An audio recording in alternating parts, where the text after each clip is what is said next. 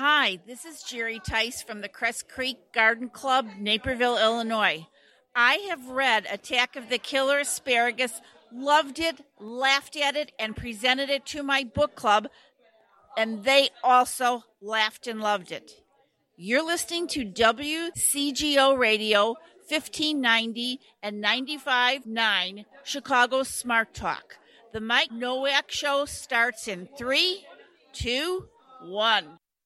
The most common pirate verb is to be, as in the singular, This grog be warm. or the plural. These apples be rotten.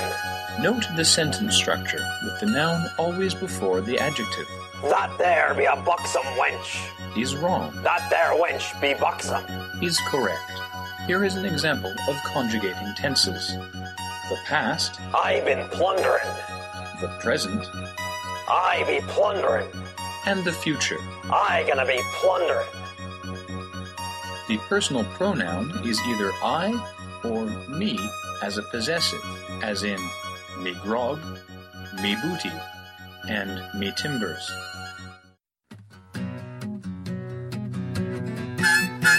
It's the Mike Nowak Show with Peggy Malecki. Green, gardening, and environment radio. Flavored with a dash of humor.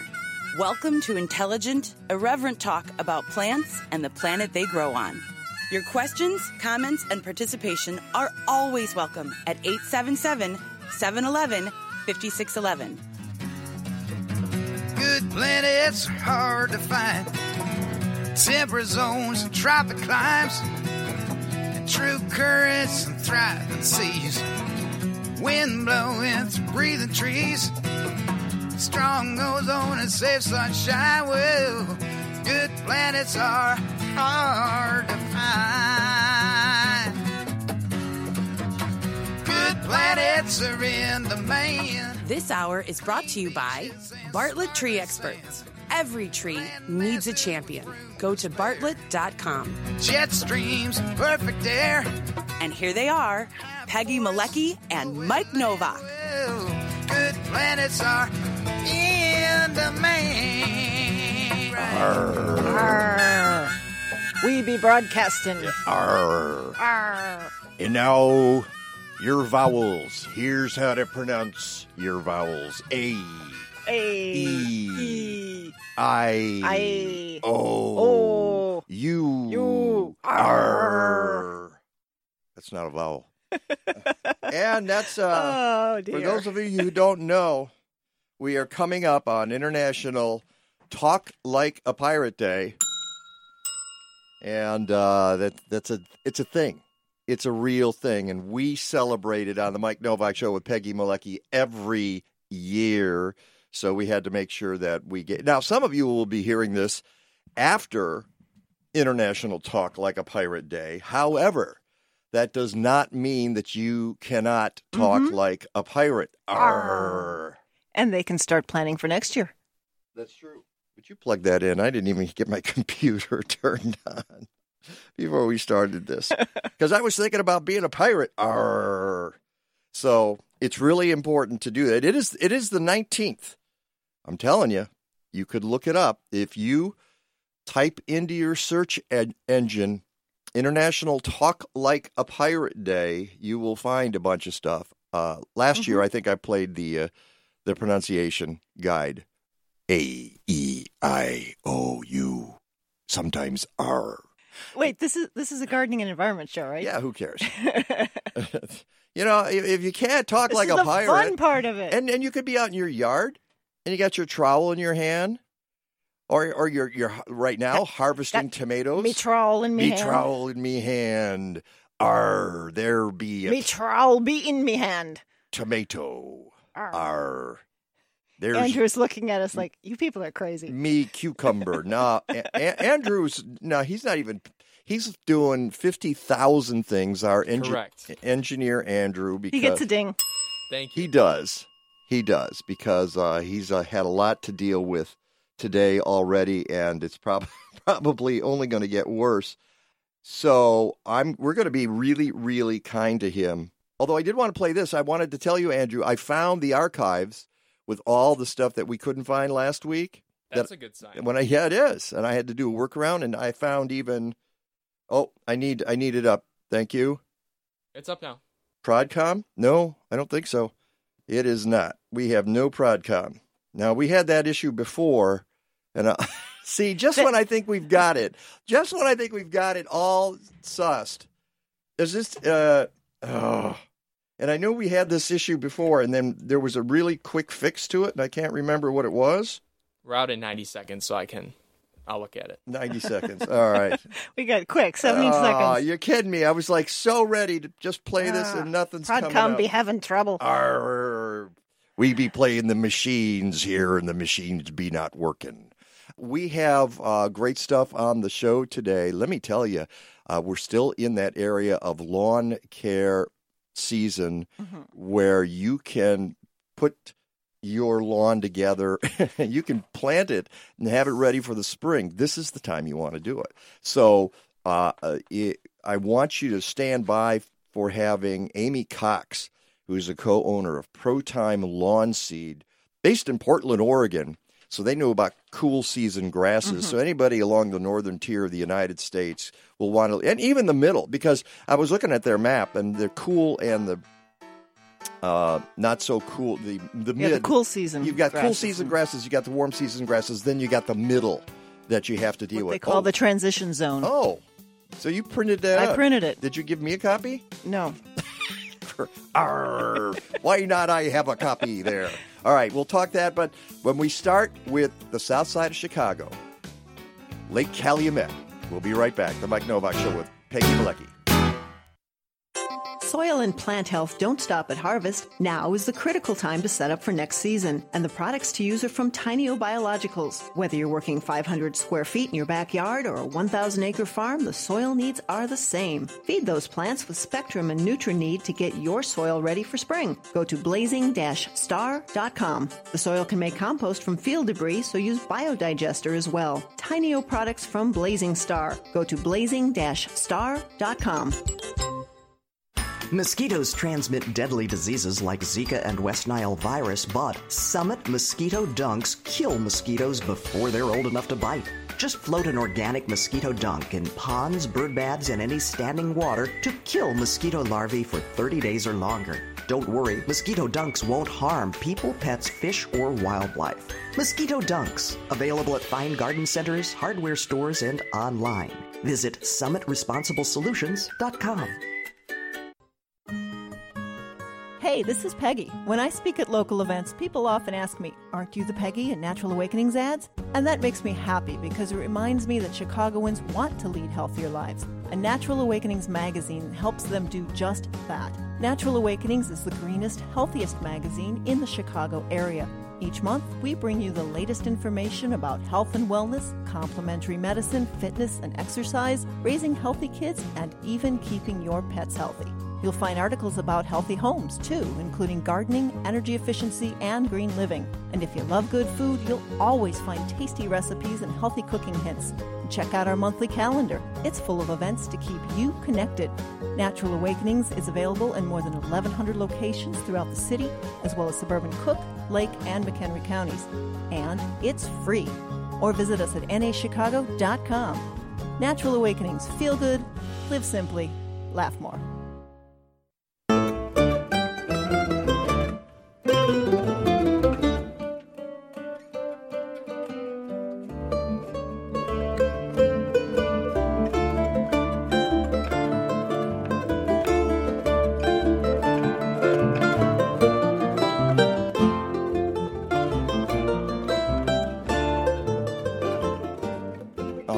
That's weird.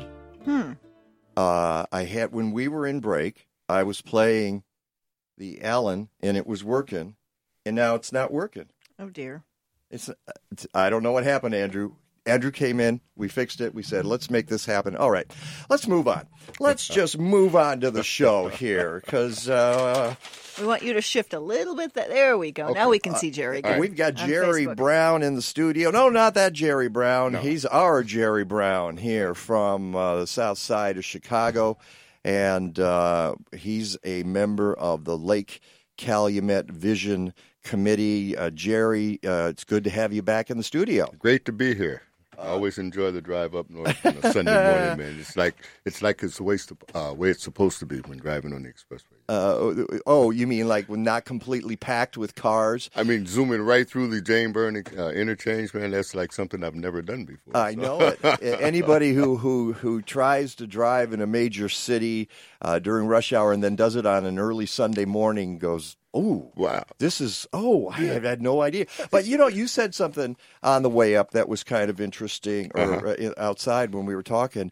You're talking about water, and Yes. you got to understand in the Chicago area, and I think a lot of the upper Midwest in the last few days, uh, there's been a lot of rain. A lot of rain. And yes. it's it's it's it almost harking back to the spring Mm-hmm. where we had this incredibly rainy and cool uh, season, and you uh, were saying you've never seen so much standing, Standing water. Yeah, you know, I've been driving in Chicago well over 40 years, and I've never seen so much standing water on our, uh, you know, on our streets and on our expressways as we do today. A lot of people try to tell me that it's because of the sewage and, and you know, and uh, the way the, uh, the the rainwater's supposed to drain off. No, it's not. It's the pavement. It's what they're doing with the asphalt. It's uh, not pitching the streets right. So uh, some of these contractors don't have a clue of what they're doing. If you watch some of the processes when they uh, rip the streets up and put them back down, it's like, wait a minute, these things are flat. How's the water supposed to drain off? You know. Yeah, well, and, and and that's the problem, and we've talked about it on the show Uh-huh. that uh, Chicago,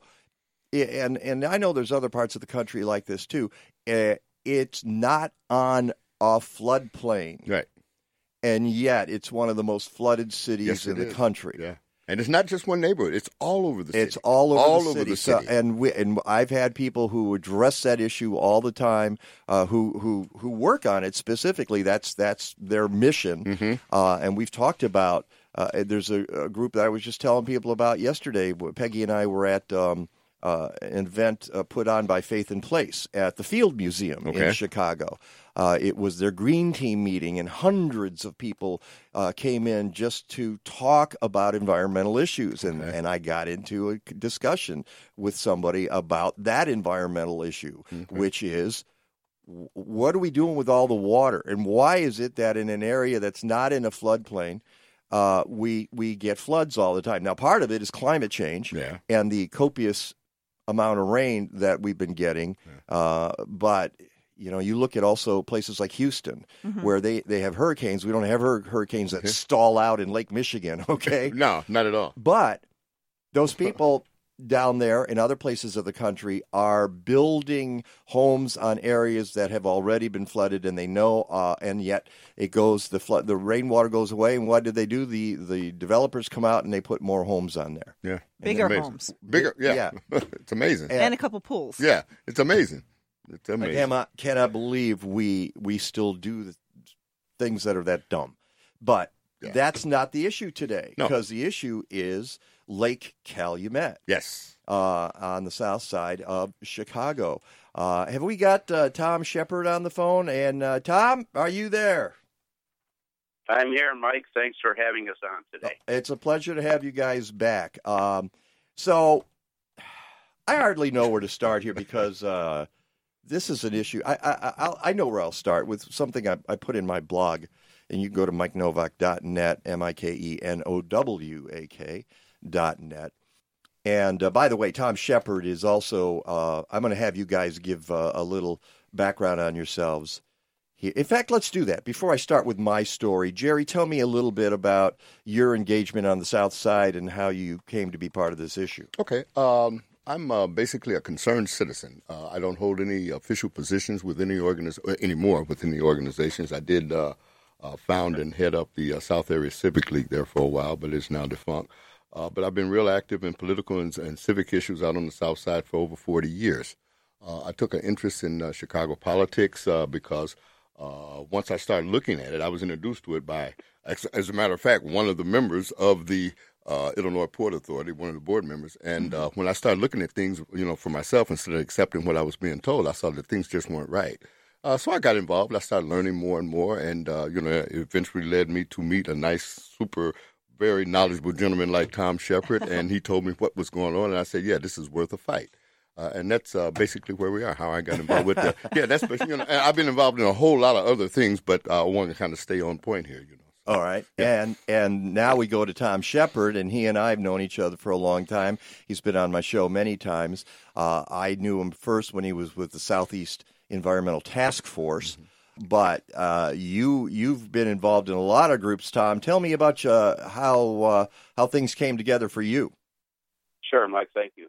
Uh, yes, that you're right. I'm a board member with Southeast Environmental Task Force for many, many years, and one of our missions uh, with the task force is open space issues. Early on, we were part of uh, many groups who came together to study Lake Calumet and the local area out here. You know, we've got a lot of brownfields, a lot of wasteland, a lot of empty space, a lot of pristine uh, empty space too and uh, uh, we've developed recreational areas, uh, uh, bike paths, walking paths, uh, uh, open open space for public enjoyment and uh, for nature. And uh, Lake Calumet is uh, right smack dab in the middle of everything out here. Uh, many people in other parts of the city of Chicago may not realize it, but we call it Chicago's other lake, and uh, uh, it's the largest body largest body of water within the city of Chicago. You know, we're not talking about Lake Michigan here, Right, obviously. right. And, and we have uh, also Chicago's other river, the uh, Calumet River, out this way Exactly. too. So, And and it, it, it, Right, it's so- it, it- okay. Go ahead. Sorry. yeah, I was just going to finish up by saying that that we've had a vast marshlands and wetlands out this way, and uh, you guys were talking previously about water issues. Uh, because of de- development and whatnot, a lot of that was alleviated, and uh, so Lake Calumet and the wetlands that had been here once um, would uh, would have solved those uh, water issues. But we, you know, with so much development and so much asphalt covering uh, these marshes and, and whatnot, and a lot of dumps out here that filled in uh, uh, these air, vast areas of marshes and wetlands Mm-hmm. uh, are part of the part of the cause of these uh, water issues and flooding issues that we have. Uh, well, yeah, uh, the south side, southeast side of Chicago, actually, has been uh, the city's dumping ground for hundred years. Basically, this this is how you this is how you put it. Right. This is what you're dealing with. Oh, and by the way, uh, uh, Tom, you're also working with the uh, the village of Robbins now, right? Yes, right. Uh, where they have where they have some uh, flooding issues as well. Of course, of course. Uh, who doesn't have flooding issues around here? Um, and so, uh, and you're, from what I understand, director of environmental recycling. Is that correct? Yes, we, are right. We're developing a recycling program there. And just to finish up, if I may, Mike, you know, Yeah. along the way, uh, we when we formed the Lake Calumet Vision Committee, and along the way came to meet Jerry and a, a number of other community activists, uh, uh, up to 40 different uh, community representatives who formed the uh, community part of our Lake Calumet Vision Committee, and Jerry's among them. And and uh, we're grateful for guys like him that stepped up to the plate and are willing to take on the powers that be to uh, try to do something at Lake Calumet, where they have over 1,600 acres of open land, um, and and we're just we've had enough pollution, and now it's time to turn the corner on that and uh, develop something that would be nice out here and open for the community, community that could really use it. Uh, and that takes us back to the, what I was going to start with, which is, I want to say, 15 years ago, I was talking to uh, Suzanne Malec-McKenna, who you folks know uh, at one point was commissioner of the Department of the the, the late great Depart- Chicago Department of the Environment, uh, and and and a note to our new mayor. Lori Lightfoot, I haven't heard a word since you got in office about where whether the, the department you you used it as a campaign promise. Yep. I, I don't see the department. I don't. I didn't. I didn't hear on day one you saying, "And my new commissioner of the Department of the Environment is nothing. Who, whoever not arrived Right, yet. Yeah. nothing. so I'm I'm getting yeah we're getting a lot of crickets chirping here. Uh, so uh, uh, just just saying, just just just gotta gotta get that out there. So uh, I was talking to Suzanne Malec-McKenna, McKenna back in the day, and I want to say like it was 15 years ago, and she said, "You uh, you got to come down. We got great plans." For the Lake Calumet area. Was- this is going to be great. This is going to we're going to transform this area. Okay, that was 15 years ago. And then we move forward, and uh, no longer mayor, and now we have Rahm Emanuel. And oh, guess what? Because I know you were part of this, Tom. There's suddenly in 2014, there's a Millennium Reserve, and we're going to take all this area, and guess what? It's going to be great. We're going to fix it up, folks, and we think it's going to work. And uh, all we need is uh, the governor. We, in fact, we get the governor. We get we get Rahm and we get uh, Quinn uh, in there, Governor Pat Quinn, uh, and we're going to make this happen. Guess what? There's an election. Oh my goodness, we no longer have a Democratic governor. We got a Republican one, and he says, nope, we don't really want to do anything at Lake Calumet. So now we got to wait four years. So here we are, 2019. Hey, guess what? We got a new mayor. We got a a, a new governor. New governor. And great things are going to happen at Lake Calumet, except when you see the headlines in the papers, the great things might be a casino. Who knows? Yeah. And that doesn't sound like open areas to me. That sounds like a casino. That sounds like uh, I don't know, a money trap, a money pit. I'm, I'm, I, I'll, I'll, I'll just lay it out. I'm not a fan of casinos. Not a fan. You know, I think there's some opposition from the uh, board of the Illinois Port Authority uh, to uh, development uh, toward, uh, that would be beneficial to Well, the community. be- before, uh, okay, that's Okay. you. You mentioned the Port Authority. Mm-hmm. All right. Uh, I don't think that folks understand. Let's understand. Let's figure out their relationship yeah. to who, Lake. who are they and what are they? Yeah. So Tom or or Tom. Jerry. Tom, you want to do this? I'll do that, and then I'm going to pass it back to Jerry because I I know that he's he's chomping at the bit to talk a little bit about the board because he knows them intimately and and uh, how things developed and, and came to be. Because you laid out some good history there, talking about Suzanne Malec-McKenna, and when she was a commissioner of the Environment uh, Committee, or what uh, what do they call it? The Department Department of the Environment. uh, had she been able to continue and under Mayor Daley, I really think that we would be uh, at this point we would be where we wanted to be with developing and and uh, opening up Lake Calumet to the public. Uh, when Rahm Emanuel came in, and this is where Jerry will pick up on this story, he disbanded the department and uh, uh, all the plans that Suzanne had put in place and, and gathered up uh, groups like Southeast Environmental Task Force and the Calumet Ecological Park Association, and on and on and on, and, and our partners downtown, Friends of the Parks, Alliance for the Great Lakes, Open Lands, etc., uh, Sierra Club, and others. Um, we we were on the road to really developing the southeast side into something that, that would have been fantastic and cleaned up a, a big mess that we've had here.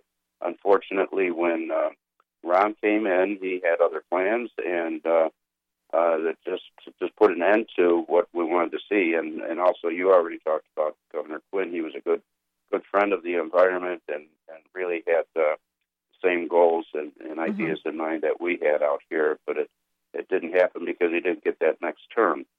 So um, uh, yeah, that that's uh, basically it. But but to make uh, to help people to understand what the port authority is, Mike, and finish up on that, that the the property and the port district properties are city and state owned. Uh, the port district is its own uh, entity that uh, was formed by the legislatures of state of Illinois, and half the board appointees are, are appointed by the mayor of Chicago and half by the governor of the state of Illinois.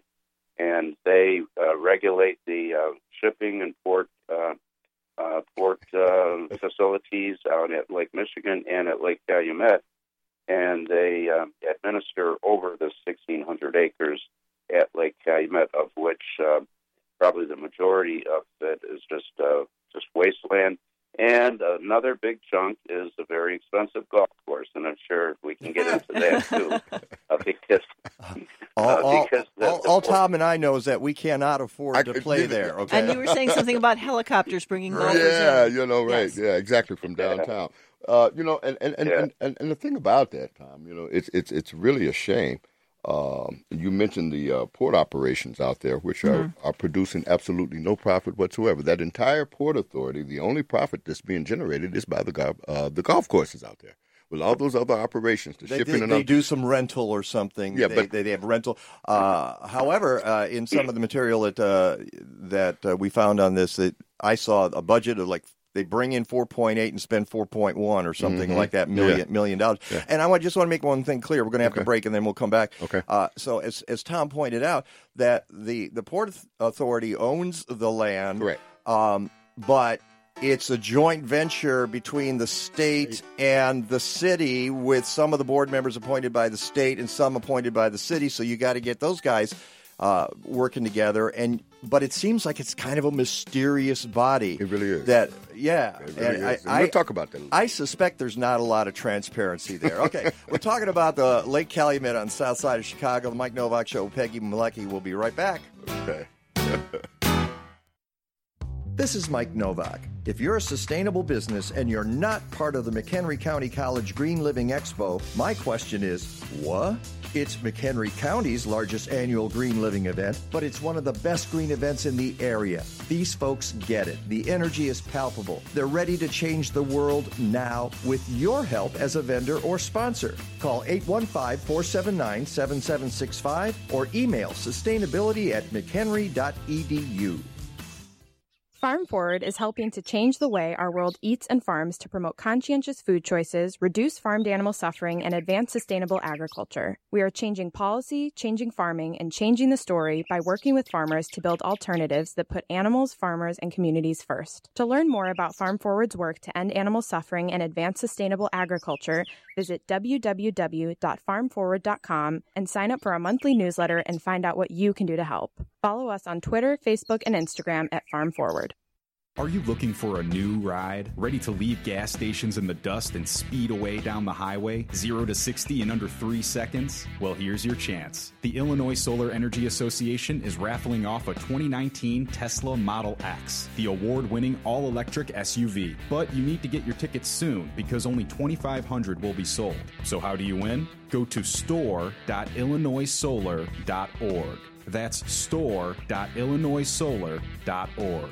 Buy one raffle ticket for $100 or the four pack for $300. All raffle proceeds will fully benefit the Illinois Solar Energy Association, a nonprofit working to advance solar energy development throughout the state of Illinois. The winner will be drawn at the ISEA member meeting on December 5th, 2019. Anyone in the continental U.S. is eligible to win, and you don't even need to be present at the drawing to claim your prize. So get your tickets, the rules, and all the other small print details at illinoissolar.org today.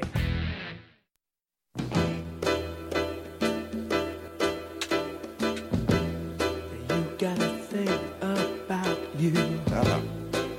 I just can't live without we got Jerry playing the key- Jerry's playing the keyboards here. I didn't know. Uh, you a musician by any chance, Jerry? Uh, only in my mind. In your mind. Only in my mind. Welcome back to the Mike Nowak Show with Peggy Malecki. Uh, that is Jerry Brown from the South Side of Chicago. We got Tom Shepherd also from the South Side of Chicago. Uh, and we'll get right back to them in a second.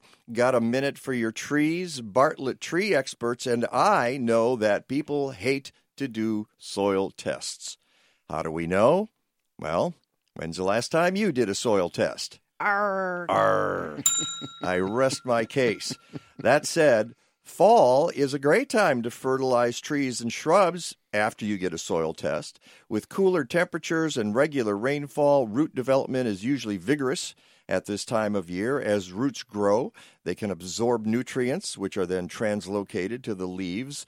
Uh, or stored until next spring and then transported to the leaves. The folks at Bartlett Tree Experts are interested in both tree health and the environment. Their goals are to provide the nutrients your plants need without oversupplying those nutrients and to eliminate nutrients that are not needed. Soil nutrient samples are recommended to determine how to fertilize.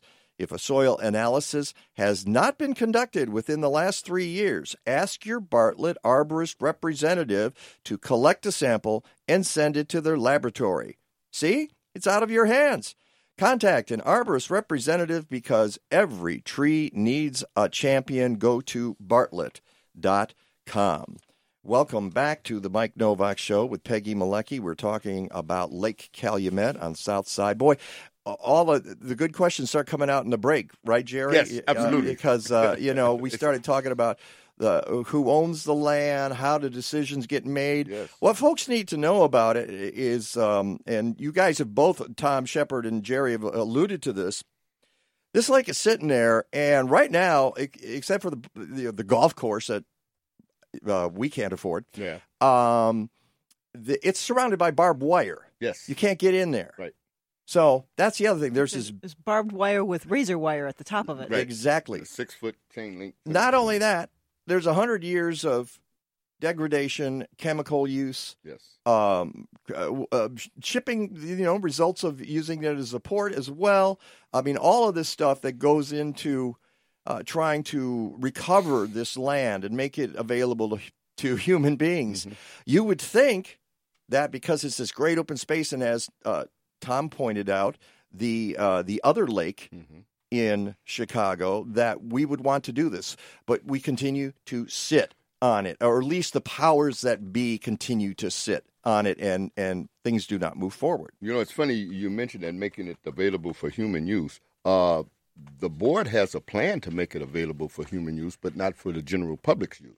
Uh, we attended a presentation by Clayton Harris, who's the president of the board. He came out and, and explained to uh, the uh, the group, the Lake Calumet Vision Committee, uh, what their plans were, and they want to add another. There's already two 18-hole golf courses out there. They want to add another golf course. There was talk about it, uh, you know, making a marina, and what they would do is they they would clean up uh, all the chemical waste out there that's detrimental to human to human beings. Yeah. But that would be so they can build a marina, so And make fat- money off and of make money off of it. And the fat cats, there were no talk, uh, and he basically rejected the idea of setting aside the 282 acres that was agreed on by both uh, Pat Quinn and Rahm Emanuel. When it almost happened in It all- 2014. Exactly. He he basically rejected the entire idea of that.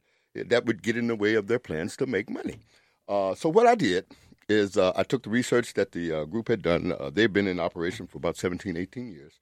Uh, I only came aboard in late 2016, and I did my own research. And I found out some interesting things. I found out that they were a municipal corporation in and of itself, and that's kind of important when it comes to the idea of the casino. But I also uh, found out that uh, they weren't making any money other than on, like you said, uh, it's a, a minuscule amount of money that they're making off of the uh, off of the port operations. But uh, the whole idea of setting something aside for the community is just something they don't want to do. So I went and I uh, prepared a statement and I presented it to the board.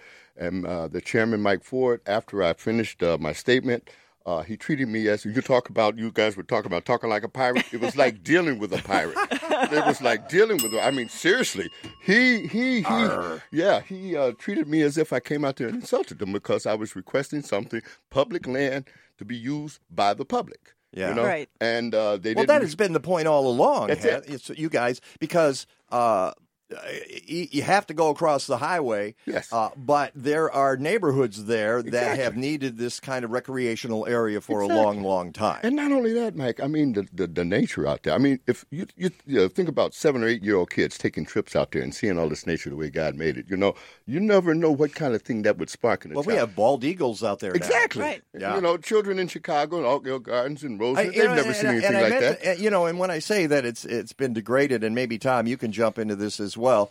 Uh, yeah, there's a hundred year, years of industrial use there, but land is remarkable, and water are remarkably resilient. Resilient, They bounce back. Yes.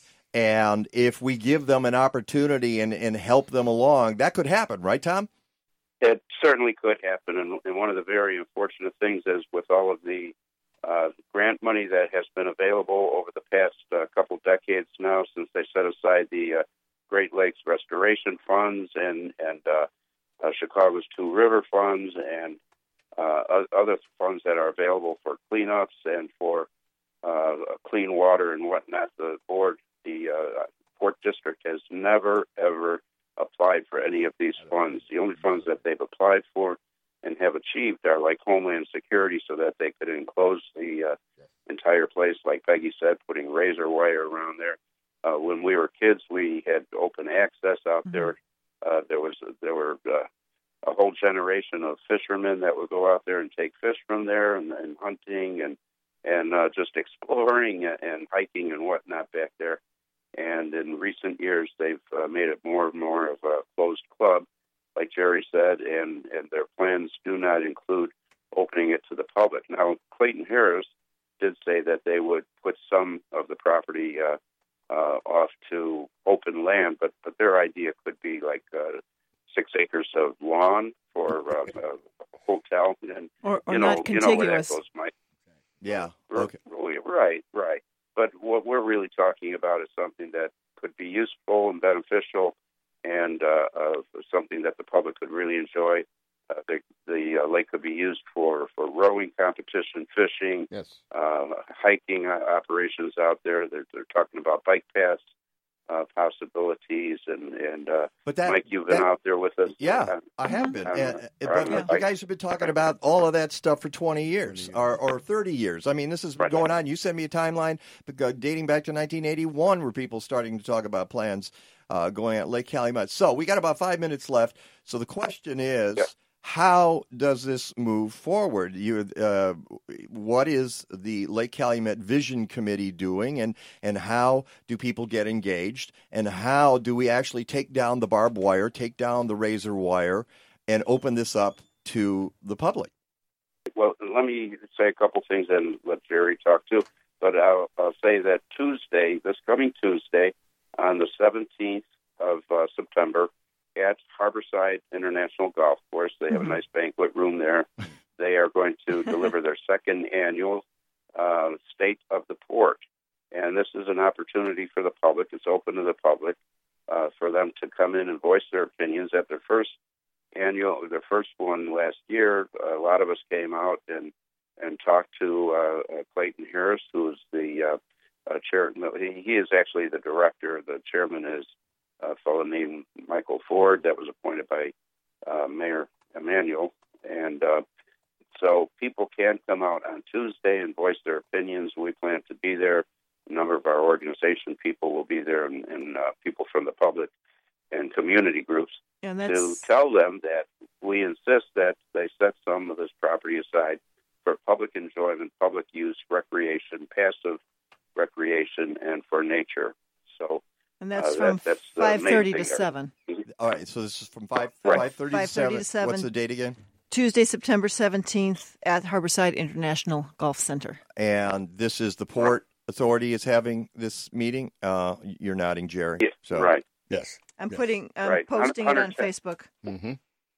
Uh, and so Right, here's here's your opportunity to say, uh, can we stop? You know, you raise your hand very politely. Say, can we stop dithering? Is that okay? Yeah, Can we? exactly. Can we? Can we actually? Yeah, can we make something happen? Can we get this done finally and, and open up this beautiful land?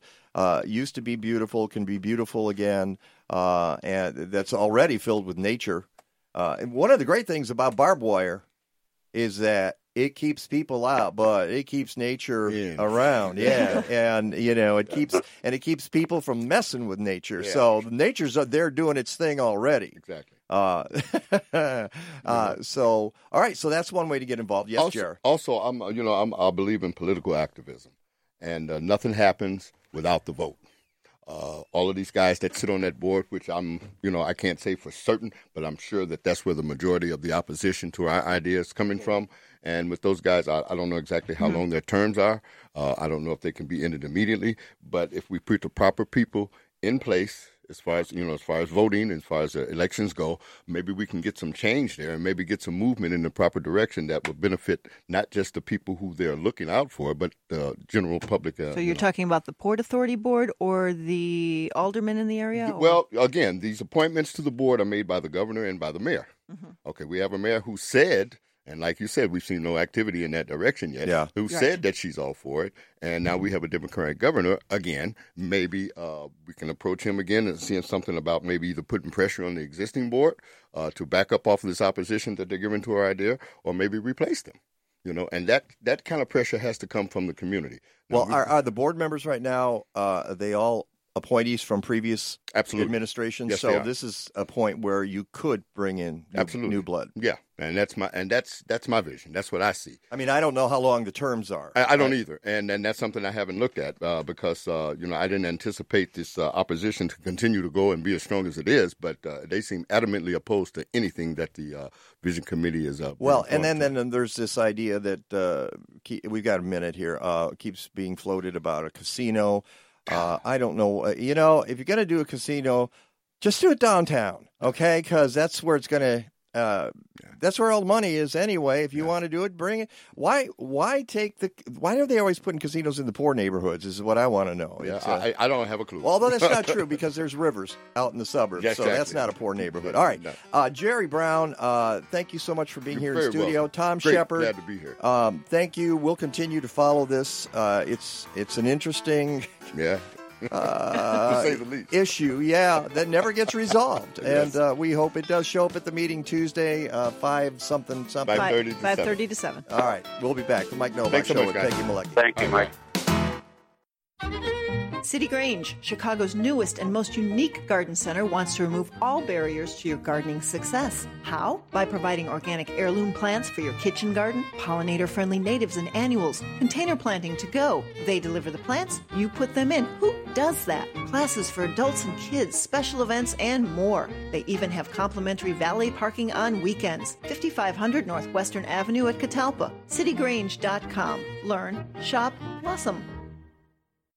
The Mike Nowak Show with Peggy Malecki. We're working on our science every show. Well, the elm leaf beetle uh, and elm flea weevil are the two main ones that, that hit the elm trees, the hybrid elms. Elf leaf beetle, Elm leaf beetle, el- elm leaf beetle, Yeah. and the flea. uh, elm flea weevil. Yeah. okay.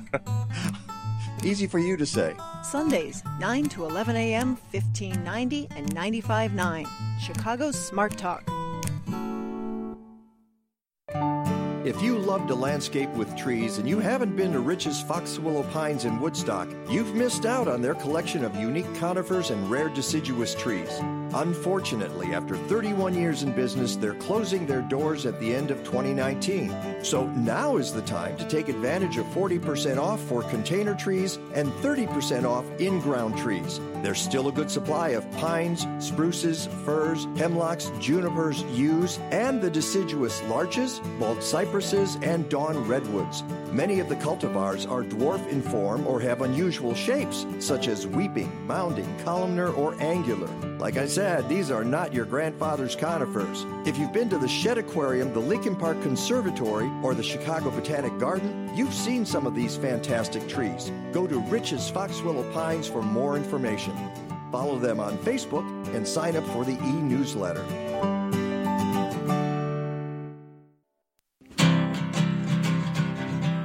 Mike Nowak. Mike Nowak. Mike Nowak, he take his flowers and move to Evanston with Peggy. I Mike didn't move Nowak, here. Everybody. Mike I just work Nowak. here. Mike Nowak, he take his flowers and move to Evanston. Arr. Arr. That's, that's Rick Moskovitz, Arr, who did that intro for us. Welcome back to the Mike Nowak Show with Peggy Malecki. Uh, I saw, uh, well, a, a very, we were talking yesterday. I mentioned, I mentioned uh, earlier, uh, we were at a great event yesterday uh, at the Field Museum in Chicago. The uh, Faith and Place Green Team Summit. Green Team. That's what I was trying to think of. Yeah. Green Team. Well, it was green something. It was green something. Their fourth annual. Fourth Green annual, and Summit. lots of really cool people there uh, who came from all over, not only just Chicago, but downstate and other states. And it was really, really interesting. So we got to talking about uh, a bunch of different things like water and flooding and insects. Um, we, we were we were talking about that, and, and it reminded me because somebody was asking me Dragonflies and Dragonflies. Okay. Oh, I'm so glad you said that because then I contacted Doug Taron from uh, the Peggy Notebaert Nature Museum uh, about dragonflies. And because we had a question about are they migrating now? Because we know monarchs at this time of year Mhm.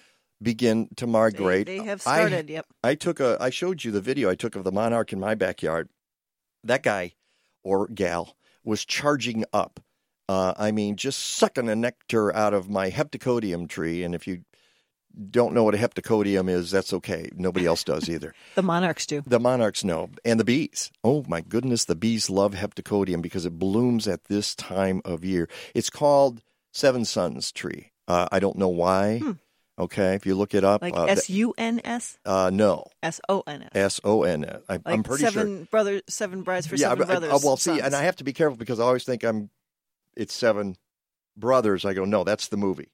in fact, uh, I'm going to just tell, let's see, seven. I'm going to make sure I get it right. Seven Sons Tree. Tree. Yeah, it popped right up. It is, uh, yep, uh, Heptacodium. Heptacodium miniconoides. Conioides. Coney Island. Well, I, I like the Morton Arboretum's description. Seven sunflower, which is really a large shrub or small tree. Really well, it is. a large it's, shrub. It's a really, well, it, it is because it doesn't get to be terribly tall, Yeah. maybe 20, 25 feet. So it's a good understory, but you need Mm-hmm. the sun because it has these beautiful white, very fragrant blooms, and, and the blossoms are dropping all over my backyard right now, which I really love. And this is an interesting story, actually, about this tree because it it pulled a Lazarus on me. Arr. A It, what? a Lazarus. It died, and then Oh. it popped back, and now it's thriving again. You know, the old trunk is dead there, and I left it because the birds love it. Uh, you know, and and critters love it. And the squirrels. looks cool. It looks cool, and the squirrels sit on it and chow down on whatever they find in my yard, like my bulbs. And um, Do you leave little salt shakers out for them? Mm, No, I do not. Well, they do. Yeah, they, you know, maybe give them pepper so they little little squirrel sneezes go on. Uh, and uh, although they do chatter at my cat, they do not like it when my cat's in the yard. Uh, but the, the the the heptacodium is just blooming like crazy, and so this butterfly came to me uh, y- y- the other day, and w- was uh, so robust and and beautiful and large and seemed really healthy. And then it it it it it, it fed on the tree for a while. And then it went up way up into the air was like power diving. And I thought ooh It's on thi- a sugar rush. this butterfly is headed to Mexico right now. So that's one of the things you see it this year so uh, yesterday we talked to folks about uh, dragonflies as well and some said well are the dragonflies migrating and some dragonflies migrate uh, like the monarch. Not see, not all butterflies migrate, not all dragonflies migrate, but some do. And uh, Doug Taron is uh, a um, uh, he is a, a, an expert. Mhm. He's a, Entomologist. He's an entomologist, biologist uh, at Peggy, Peggy Notebaert Nature Museum, and so he's going to be on the show in the next couple of weeks, and uh, we will ask him for a butterfly dragonfly report for 2019 because I want to know what his observations and his fellow researchers are seeing this year uh, with butterflies and dragonflies and that sort of thing. Yeah, I'm looking on journeynorth.org right now, which is one of the sites that tracks them. And they said uh, a lot of their observers are reporting large numbers of migrating monarchs already. Uh, they're moving along the shorelines and the skies coming out of the northeast. So they've started to move out of the northeastern states already, and I think the Midwest as well. And the reports this year seem to be showing a lot of monarchs on the move. That's good. What is it called? And I'm going to forget this, and I, I know I sound like an idiot, but uh, when they mass, like on a tree, Roost?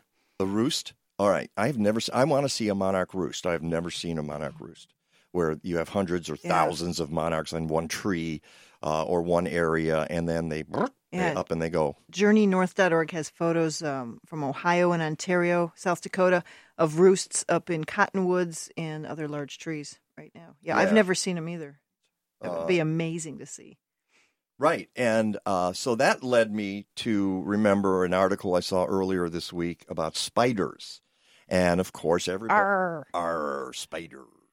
Um, everybody's unnaturally afraid of spiders, pretty much everybody.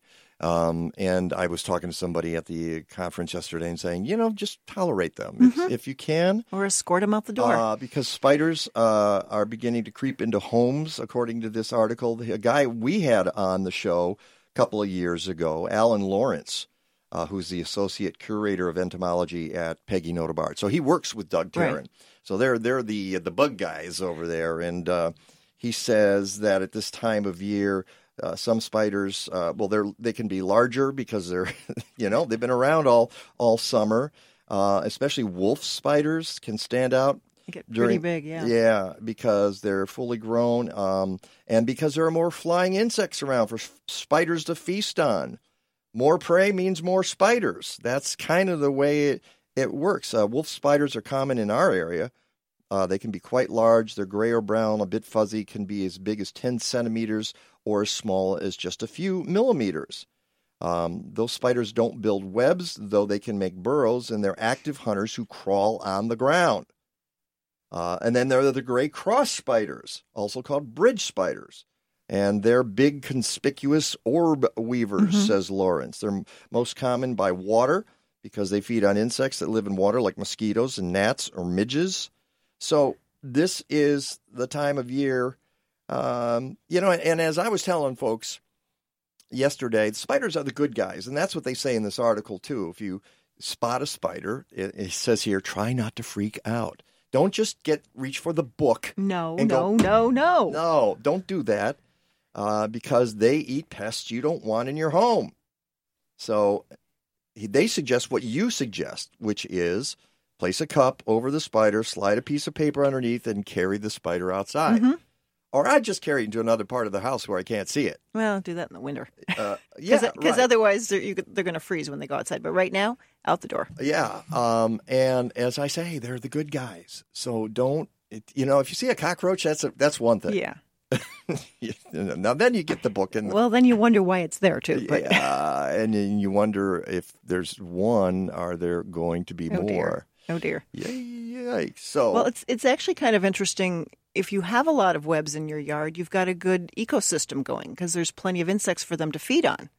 I would think if you don't have a lot of spiders, you probably don't have a lot of insects. So this is why when I'm walking out the door towards the garage and I get a face full of web Uh-huh. on the way out. Ah, wow! I hate it when that happens because it happens all the time. I yeah. grow my plants too close together, and then the spiders go across and they build the web It's a spider party. and they catch human beings sometimes right in the middle And of they it. go, Arr! Arr, we are spiders. Spiders be us. Okay. All right, it's the Mike Nowak Show with Peggy Malecki. Stick around. We've got a lot more to come. Check us out on Facebook. I guess YouTube is up too. Yeah. How cool is that? We'll be back. Captain's log, stardate 42326.1. The Enterprise is under attack by an apparently hostile life form. Mr. Worf, status report.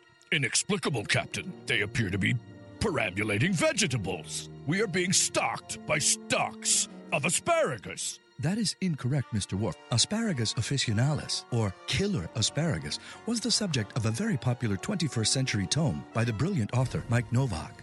Mike Nowak. I'm familiar with his work. Mike Nowak was one of the smartest, funniest people in the horticultural world of the 21st century. Sound red alert. Shields up. Tell me more, Mr. Data. He has been variously compared to Mark Twain, Dave Barry, and Edgar Allan Poe. Edgar Allan Poe, author of my favorite children's stories. Captain, I am attempting to access a copy of the masterpiece. Hmm, it seems to be available online at aroundtheblockpress.com. AroundTheBlockPress.com. AroundTheBlockPress.com? Yes, Mr. Worf. Yes, Captain. Aroundtheblockpress.com.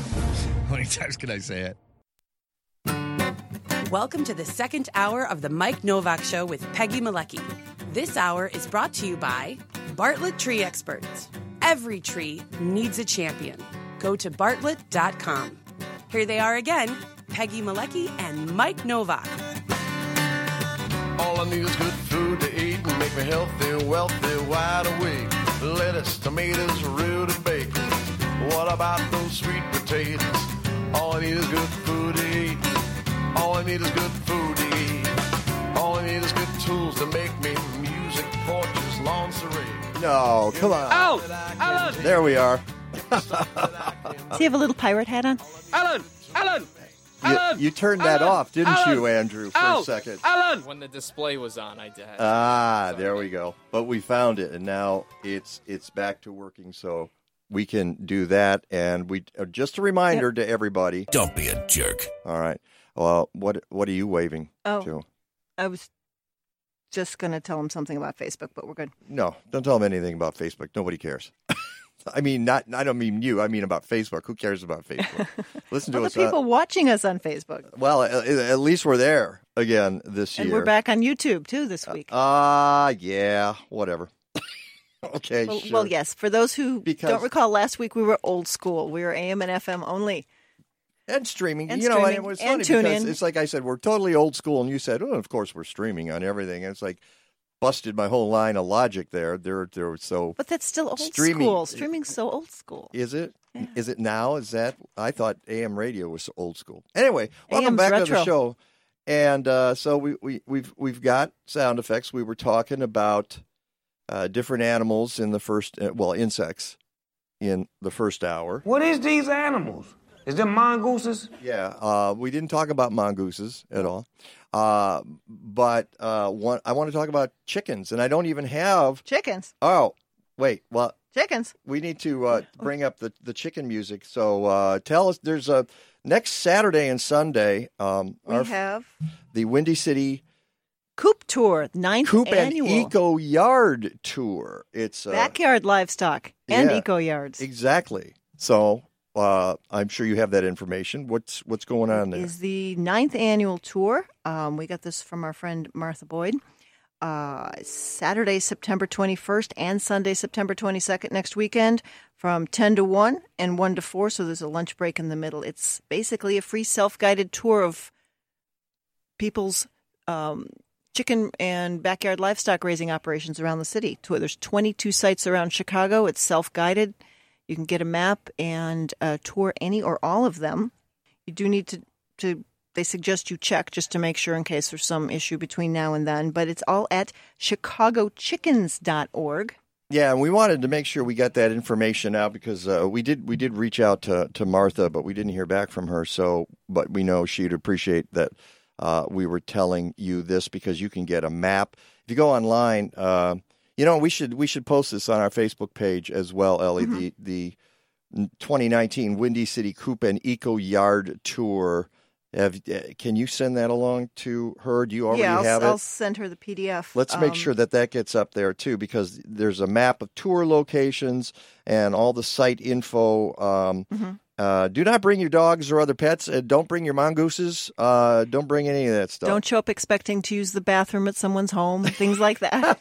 this is, you know, it's That's tour etiquette. It's kind of rude, isn't But it? yeah, it's tour etiquette. It's you're you're visiting people's homes, but you're looking at their chickens and their other livestock. It's actually um, going to be in 17 of Chicago's 50 wards, so it's it's a pretty large It's getting area. bigger and bigger each year. It seems. hmm Uh, um, it says you can learn about gardening, composting, permaculture, and rainwater harvesting as part of a sustainable urban lifestyle, lifestyle that's integrating chickens and other backyard livestock. And it's uh, co-sponsored by Angelic Organics Learning Center and the Chicagoland Chicken Enthusiasts. And of course, uh, when Martha's on the show, I usually play this.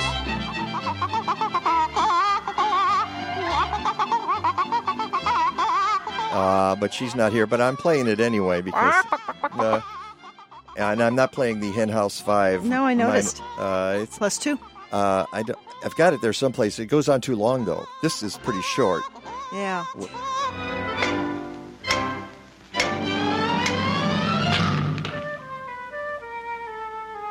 That's short.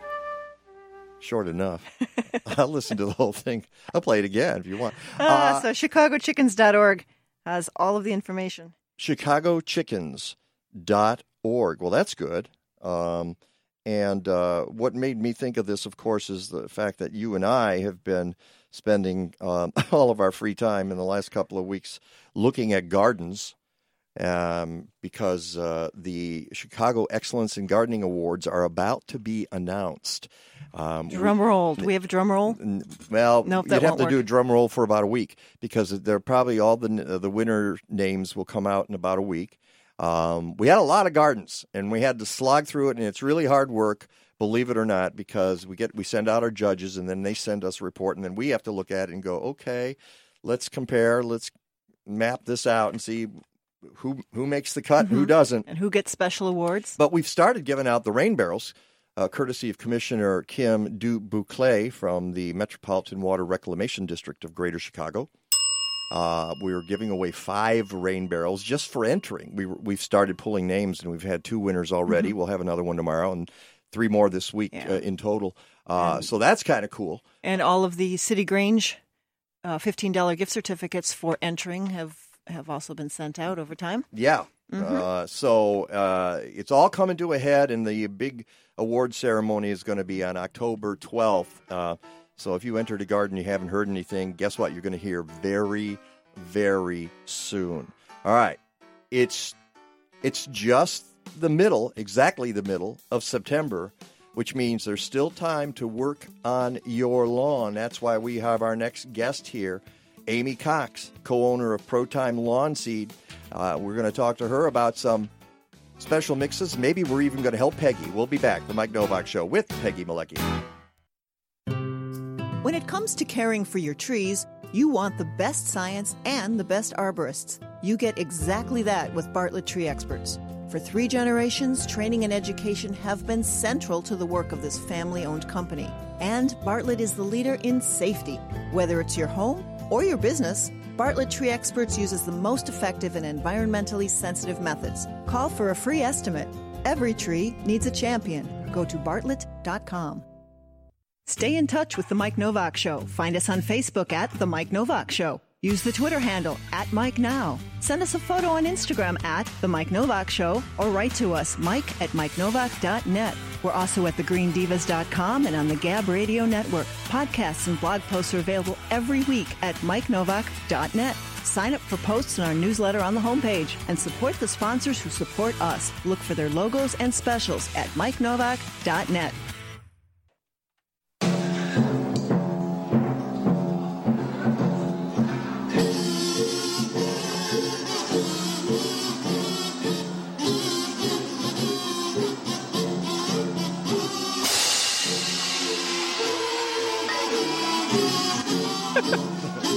that like the pollinator chorus? Yeah, it's the Olympic.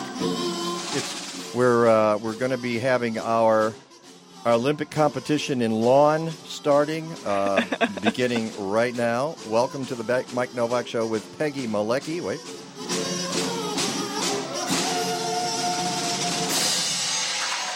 Thank you. Thank you very much. Uh, welcome back. And uh, uh, several weeks ago, we had a guy on the show named Ryan Anderson from Midwest Grows Green, uh, which kind of came out of the Midwest Pesticide Action Center, which uh, is no longer around, but that work is being carried on by uh, an organization called Midwest Grows Green. And he started ta- uh, telling me, I don't even know if it was on air, it might have even been off air uh, of, about working with this company on the West Coast called ProTime Lawn Seed about putting in some lawns uh, in the Midwest. And I was kind of surprised because I've talked about lawn care and especially natural lawn care for ever, for at least 22 years, and I had never heard of this company. And I was kind of stunned that I hadn't. So I said, uh, Ryan, uh, you got to give me this information. And uh, I immediately wrote to them. Uh, he gave me a contact person. Uh, Amy Cox was one of them, and she is with us on the Skype machine right now from Portland, Oregon. Is it? Are you in Portland, Amy? We are in Oh. our southeast side. Yep. Okay, fantastic. I consider, at least I used to, twenty. Well, back in the '90s, I directed a play in Portland. All right. Uh, my my- my background is is actually theater and showbiz. Uh, horticulture came later on. Uh, but at the Who'da time, guessed? Yeah, uh, yeah, wow. All right, give uh, all right. Arr. Uh, and all, all I got to say to you, Amy, is Don't be a jerk. Okay, there we go. And in case you're wondering about our International Talk Like a Pirate Day is coming up on the 19th. yes. Okay. So, Amy, can you give us an R? R. Arr. There you go. Nicely. She gets a ding. Okay, she's done for done R-ing for the hour. R. uh, and uh, so, uh, Amy, I, I wrote to you immediately and said, okay, you, you got to be on the show because we're we're up against a deadline here. As I tell folks, fall is the best time to work on your lawn, right? That's right. That's right. Absolutely. I mean, folks have this idea because all the ads are in the spring uh, when things green up. I and I laugh. I laugh at people uh, who, well, I if they don't understand when. Uh, the big uh, chemical companies come out and, and say, hey, you got to put fertilizer down right now because that's the only way your lawn will green up. And I, and I tell folks, you know what? That's what that's what turf does in the spring. It greens up. Okay, so especially putting it on four times a year, I say is is usually pretty ridiculous. So and the other thing is, so if you're really going to work on your lawn, don't pay attention to those commercials then. Gear towards the end of August, beginning of September. That's when you want to get your work done. Now, why is that a good time to work on a lawn, uh, especially cool season grasses, Amy? Yeah, it's it's the perfect time to put, uh, overseed or put in a new lawn. Um, you want to make sure you do it about you know six weeks, at least four weeks before your first hard frost. But in doing so, um, you know you're going to get it in before going into winter. It's going to be uh, established, and then over winter, it kind of works on that root development, um, and so it comes out in the spring uh, much more drought tolerant, resilient to uh, the hot temperatures of summer to come. So that's the answer, the short answer, and that was very concise. Thank you, Amy. My question to you is how come I haven't heard of you guys? Uh, and I know that you and your partners took over this company about five years ago, right? We did. Uh, we're actually, uh, ProTime is celebrating its 40th year this year, and uh, five years now as new owners. Um, and, you know, I think we saw something just remarkable in um, the offerings that they had, the different types of products, mainly the eco lawn seed mixes. Um, we also hadn't heard of it before. Um, gardener, longtime gardeners and uh, landscape professionals here, and uh, we just thought it was a brilliant idea. And sure enough, um, you know, as we kind of got the word out and uh, used more, um, you know, our website and uh, outreach to people, um, I think the reaction has been very, very strong that people are looking for uh, land alternatives um, for their green spaces and species diversity um, and nitrogen fixation so we don't have to use fertilizers.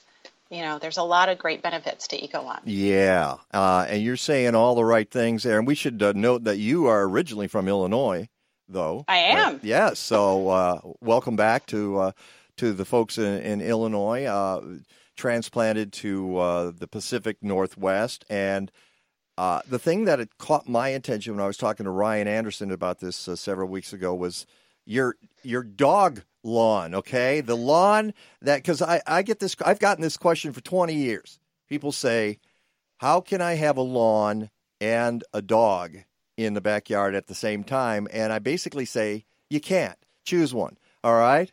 Uh, you guys put the lie to that. You say no. You you really can do something like that, can't you? Yes, and you're you're talking about our dog park mix. Mm-hmm. Um, we really love this mix. Um, it's got uh, microclover in it, um, and it's also got turf type tall fescue, which is that whiter bladed grass, very deep rooted, very upright growing. Um, and then we put a little bit of perennial rye in there. That's for quick germination. You know, if there are holes created from that your your best friend running around on that lawn, um, it kind of helps to to self repair uh, some of those areas. So yeah, the dog park mix has been very popular, and um, the tall fescue and the clover uh, also do a pretty good job of repelling those negative effects from pet urine. Um, they kind of shut it off and and don't spot as easily as some other types of lawn grasses. You guys uh, have a sense of humor as well because uh, the mix includes turf way tall fescue bloodhound tall fescue, foxhound tall fescue, and uh, my dog would be right at home there. Yeah, really. Uh, and the thing, uh, and by the way, folks, if you want it, you can check out all the different kinds of lawn seeds they have at ptlawnseed.com, and then uh, uh, go to well, you go to categories on the left there, and that one's under ecology and alternative because that's kind of alternative. All right. And then you've got conventional, but even under your conventional lawn seeds, uh, there's a lot that I consider not so conventional. Um, but uh, you you you put lots of fescues in these lawn mixes. You put clovers in them. You put things in that the the big boys are going to tell you are weeds, and you have to ignore those guys when they say that. And and when they say, how to get rid of clover in your lawn. I say, why are you trying to get rid of clover in your lawn? Uh, because it's it's a nitrogen fixer. Explain how that works, uh, Amy. Yeah, well, I probably don't know the, the complete science on that, but certainly um, clovers are amazing. Um, you know, they can uh, pull nitrogen out of the air um, and, and fix nitrogen into the soil. They feed themselves and they can feed the companion grasses around them, sometimes flowers and other forbs. Um, and what that does is that it keeps the lawn kind of just in its ultimate health, if you will. You know, it's it's uh, self-regulating, so that you don't need to apply those fertilizers. And we sure know from experience, a lot of people apply fertilizers improperly, or you know, too frequently, or or maybe not enough. But the uh, clovers that- are not, going to not so much that put one. it I would just think. right. Yeah. Well, and, and as you mentioned, too much nitrogen uh, is is a source Mm-hmm. of pollution in our water. It causes algae blooms along with phosphorus. Uh, it causes dead zones uh, in in the Gulf of Mexico and other places in the world. Uh, and this and and when you get a bag of fertilizer that's you know 28% nitrogen by weight, you know most of it's not going to be absorbed by the plant. It's going to end up in our water table. So you guys have come along and you're you're doing what we used to do 50, 60 years ago, which was put clover seed in a small amount in our mixes, except you're doing it more sophisticated. You've got that micro clover, and, and I started talking about micro clover, I want to say 15 years ago, uh, and then it kind of Yeah. disappeared. And what is micro clover versus regular clover? Uh, Amy, how about answering that question? Yeah, well, micro clover is a um, uh, a dwarf variety of Dutch white clover. Uh, it is a proprietary seed, um, so um, it is trademarked. Uh, but it is a dwarf variety, and one of the things uh, that we like about it, other than just the nitro- nitrogen fixing, which all clovers do, um, but it also um, has a different growth habit. It spreads evenly, unlike Dutch white clover, which might be more of a clumping type. Um, and then it also does bloom less over time. So it really makes a great additive to lawn seed mixes. Uh, it mows very well. In fact, it does need to be mowed. I think there's some misconception about that. You do need to mow it or line trim it occasionally um, to keep it very small, uh, but it looks just great, evenly uh, distributed throughout a lawn. Well, as Mike was saying, 50, 60 years ago, we used to have a lot of clover, and then we got away from it. What's We actually have an article uh, from the New York Times, uh, 1912, uh, just suggesting to people that you know you put clover in the lawn. I think it was just something uh, everybody did as a matter Yeah. of course, um, and then later, kind of big chemical came along and changed all that for us. Well, they did, and I and I just have this. Uh, I imagine this meeting sometime in probably the fifties or sixties. Uh, some cigar smoking guys in a room going "arr," uh, like pirates, and saying, "I know what'll make people crazy. Let's tell them that that clover's a weed." Yeah, and then then we'll we tell them. sell a lot of stuff Oh, with we'll- that. and we'll tell them how to kill it, and we'll tell them that the only thing they can have are these Kentucky bluegrass blades. Yeah, that are. I and you and you're sighing there, Amy, when I say that. she knows it's That's- true. That's right. I think a lot of uh, what we're doing now is is just changing uh, what people's conception is of a lawn. You know, and I like to talk about it more as a green space. You know, how do you use it? Um, and then from there, we can talk about all the different uh, species variety that you might put there, um, just to make the the space uh, greener if you like the green, um, and maybe draw some pollinators if you want to do that. Um, but just make it more useful, but thus fewer inputs uh, with your time and also with fertilizer and water. Uh, by the way, that's Amy Cox, who is the co-owner of ProTime Lawn Seed. Based in Portland, Oregon. Uh, again, if you want to get more information, go to their website. You can go to mine. I got a link, but it's easier just to go to theirs, ptlawnseed.com. Uh, you mentioned uh, the microclover being proprietary. Is that your proprietary or somebody else's proprietary? No, that would that would be DLF International Seed. Okay. So we are a distributor of that seed. Is- are they the only ones doing microclover, or somebody? Are there other types of microclover out there? They are the only ones. That's there so- are other Yeah. dwarf clovers, I think, uh, but I couldn't speak to that. I'm not sure. Uh, you know the science uh, behind some of the other seeds that people might be. Talking Well, it's about. interesting. Like I said, I, we were talking about it uh, a decade and a half ago uh, with somebody who was uh, working on it out here, and then I approached him a few years later. and I said, "Hey, what, how's that microclover doing?" is goes, "Eh, that didn't really work out that well for us." So it's it's it's got to be tricky, is is what I would think. I think it is tricky. And uh, in fact, right now we're looking at a shortage of it for this coming year. Really? Um, so that's, you know, it's the nature of being in basically farming. Um, there are crop failures, there are uh, trends in seed, and you know, there's only so much of it to go around. So, which mixes will that affect if you've got a shortage of seed? And is that for 2019 or 2020 as we move forward? It's really going to be into the next crop year. So until we get new, we have you know the the crops coming in now, um, but we know that it's um, you know we're going to have a little bit of a shortfall on some of that. But our mixes, the Dog Park mix and the R&R EcoTurf, uh, those are uh, microclover seed mixes. And then we have a whole cast of other uh, seed mixes that will include clover as well, that uh, Mhm. also do, you know, the same nitrogen fixing and all that great stuff. Well, let's talk about some of those. We're going to break in a, in a couple of minutes, but we'll come back and finish it. Uh, w- one of the things you talk about is, uh, po- you know, putting plants in there that pollinators like. And again, that sometimes that just scares people. They say, "What? You mean there's going to be bees in my lawn?" Um, yeah, but most of the time you don't really have to worry about that. There, and uh, and if you're helping the bees, you're probably doing a good thing, right, Amy? That's right. Absolutely. I think so. Um, and there are ways to kind of live with your eco lawn without having bees all the time.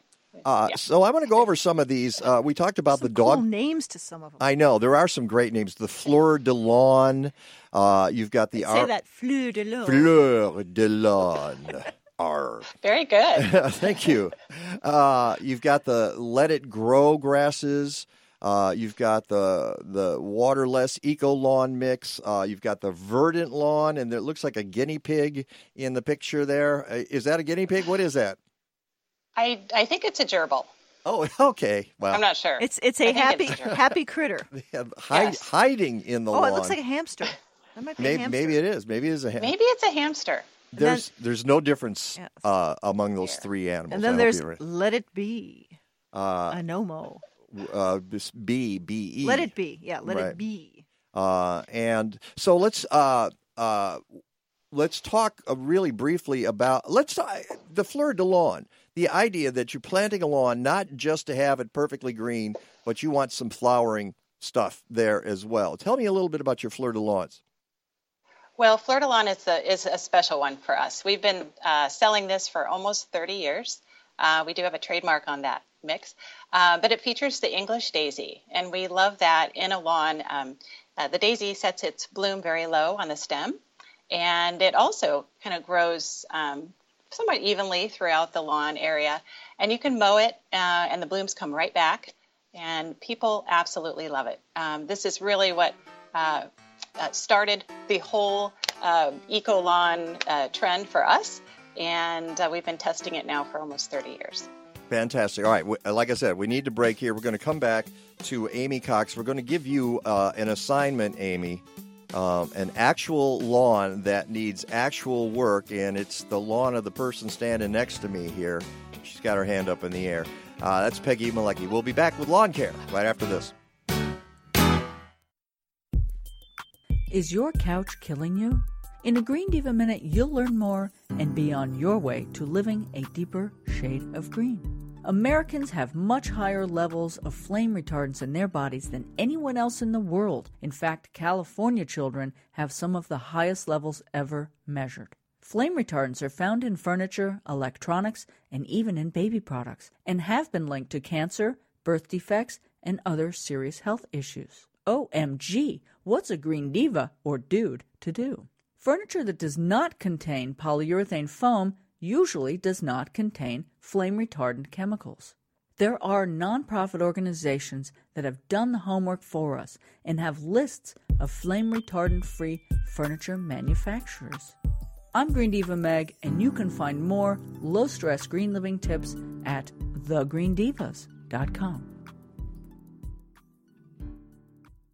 Mosquitoes transmit deadly diseases like Zika and West Nile virus, but Summit Mosquito Dunks kill mosquitoes before they're old enough to bite. Just float an organic mosquito dunk in ponds, bird baths, and any standing water to kill mosquito larvae for 30 days or longer. Don't worry, mosquito dunks won't harm people, pets, fish, or wildlife. Mosquito dunks, available at fine garden centers, hardware stores, and online. Visit summitresponsiblesolutions.com. A good day's gardening can sometimes be a bad day for your muscles and joints. Dr. Bonnie Flaster is a chiropractor who uses gentle, non force adjustments to relieve pain. With 29 years of experience, she relies on a variety of treatments, including low level laser, acupuncture, and gentle chiropractic. Visit her at River North Wellness Center and find health tips at rivernorthwellness.com. Call Dr. Bonnie Flaster at 312 642 7545 and get back to feeling good.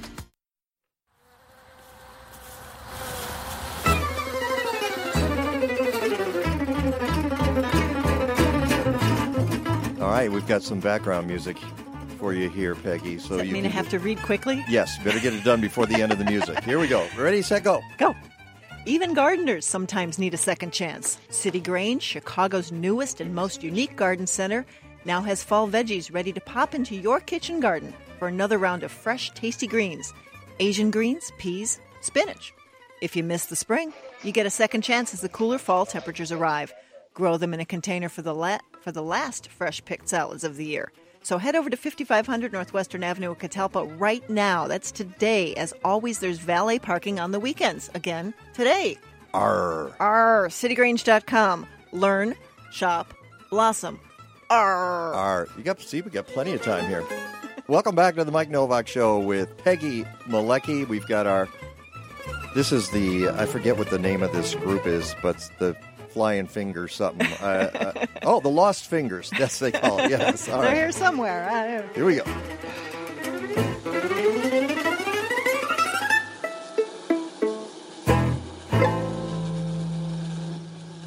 And of course, the bees in the background. And the crickets in the background. Uh, they're crickets as well. Well, only oh, only when we speak, Peggy. Uh, welcome back. We're talking to to Amy Cox, uh, who is with uh, um, Pro Time Lawn Seed, and we're talking about the different kind of interesting mixes. These are not your father's lawn seed mixes. I'm I'm just uh, making you aware of that. Um, and we're going through some of them. We'll give her a problem in a second. But one thing I wanted to point out, Amy, is something that uh, uh, you talk about on your site uh, the difference between cool season grasses and warm season grasses, and then there's a transition zone. Uh, and since uh, this show goes out in stations all over the country, um, and some of them are in the transition zone, uh, that's a slightly different situation right now, isn't it? It is, although in the transition zone, you you should presumably be able to grow both cool season grasses and warm season grasses. So um, it's kind of the the middle ground. Do you Uh, sell any of the uh, warm season grasses? We do not. Okay, so keep that in mind. And the cool season grasses, as advertised, do well in cool weather. So they love the fall, they love the spring. Um, well, and they also I sometimes need to uh, tell people because they say, well, it gets really hot here up in North Dakota in the summer. Does that work here? Well, it does. It's just the important thing is that we do have a colder or cold winter. That's what the grasses need. They do fine in the heat uh, during the summer. They just need a cold winter as well. and sometimes they'll go dormant on you in the summer. And generally, I tell people, let it go dormant. Uh, you don't have to sprinkle it 15 minutes every day uh, in uh, the heat of the sun. And you're rolling your eyes there, Amy, because you see that happen all the time, don't you? I do. And, you know, a lot of times, too, people in the middle of summer, they'll say, well, I water every day and it's still brown. Well, once uh, grasses, cool season grasses, start to go dormant or are dormant, it's very hard to bring them out of dormancy during the summer. So it's kind of a decision that you need to make if you don't want your grasses to go dormant and you do want to water to keep it green. You know, make that decision in the late spring and then uh, start a good uh, watering regimen. Um, and that doesn't mean watering every day at all. We really need to water much less frequently, but more deeply when we do water. And some of your eco mixes were also mentioning yarrow and some of the other plants that stay green, even when the grasses might be going dormant. That's right. One of the things we love about the eco lawn is that, you know, just allow the grasses to go dormant during the summer, but all the other components, you know, are they're going to stay green and give an overall green semblance to your green space. Uh, calling it a green space, uh, but then they come right back with with fall rains. We certainly have very dry periods here on the west coast. In the Midwest, that might be a little less important. I know you get those thunderstorms during the summer from time to time, um, but yeah, just let the grasses go dormant and they'll come back. Yeah. Uh, uh, uh, several years ago, I had a, a sponsor, um, Eco Lawn, and they're actually out of uh, Toronto. You're probably familiar with them. And um, the owner told me a very interesting thing about alternative lawn care and alternative grasses. And she said, Our products do great on the East Coast, our products do great on the West Coast. It's a battle in the Midwest to get people to switch to an alternative lawn. Uh, do you find that at all, Amy? You know, I think, you know, our company started obviously here in Portland, and so we have a lot of early adapters here that tested these products and uh, had such great response. But I think the word is really, really spreading. The East Coast as well has been very supportive mm-hmm. of this, you know, diversity and in, in lawn species. Um, but we're really starting to see it now in the Chicago area, Minneapolis, St. Paul, uh, St. Louis, uh, actually a huge park in um, St. Charles County put in our dog park mix uh, for our municipal project.